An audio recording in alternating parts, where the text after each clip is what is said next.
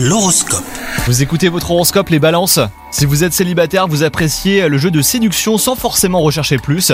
Quant à vous, si vous êtes en couple, eh ben, cette période est paisible. Vous ressentirez peut-être même un peu d'ennui. Votre besoin de liberté vous amènera à faire des activités solo pour mieux retrouver votre moitié ensuite.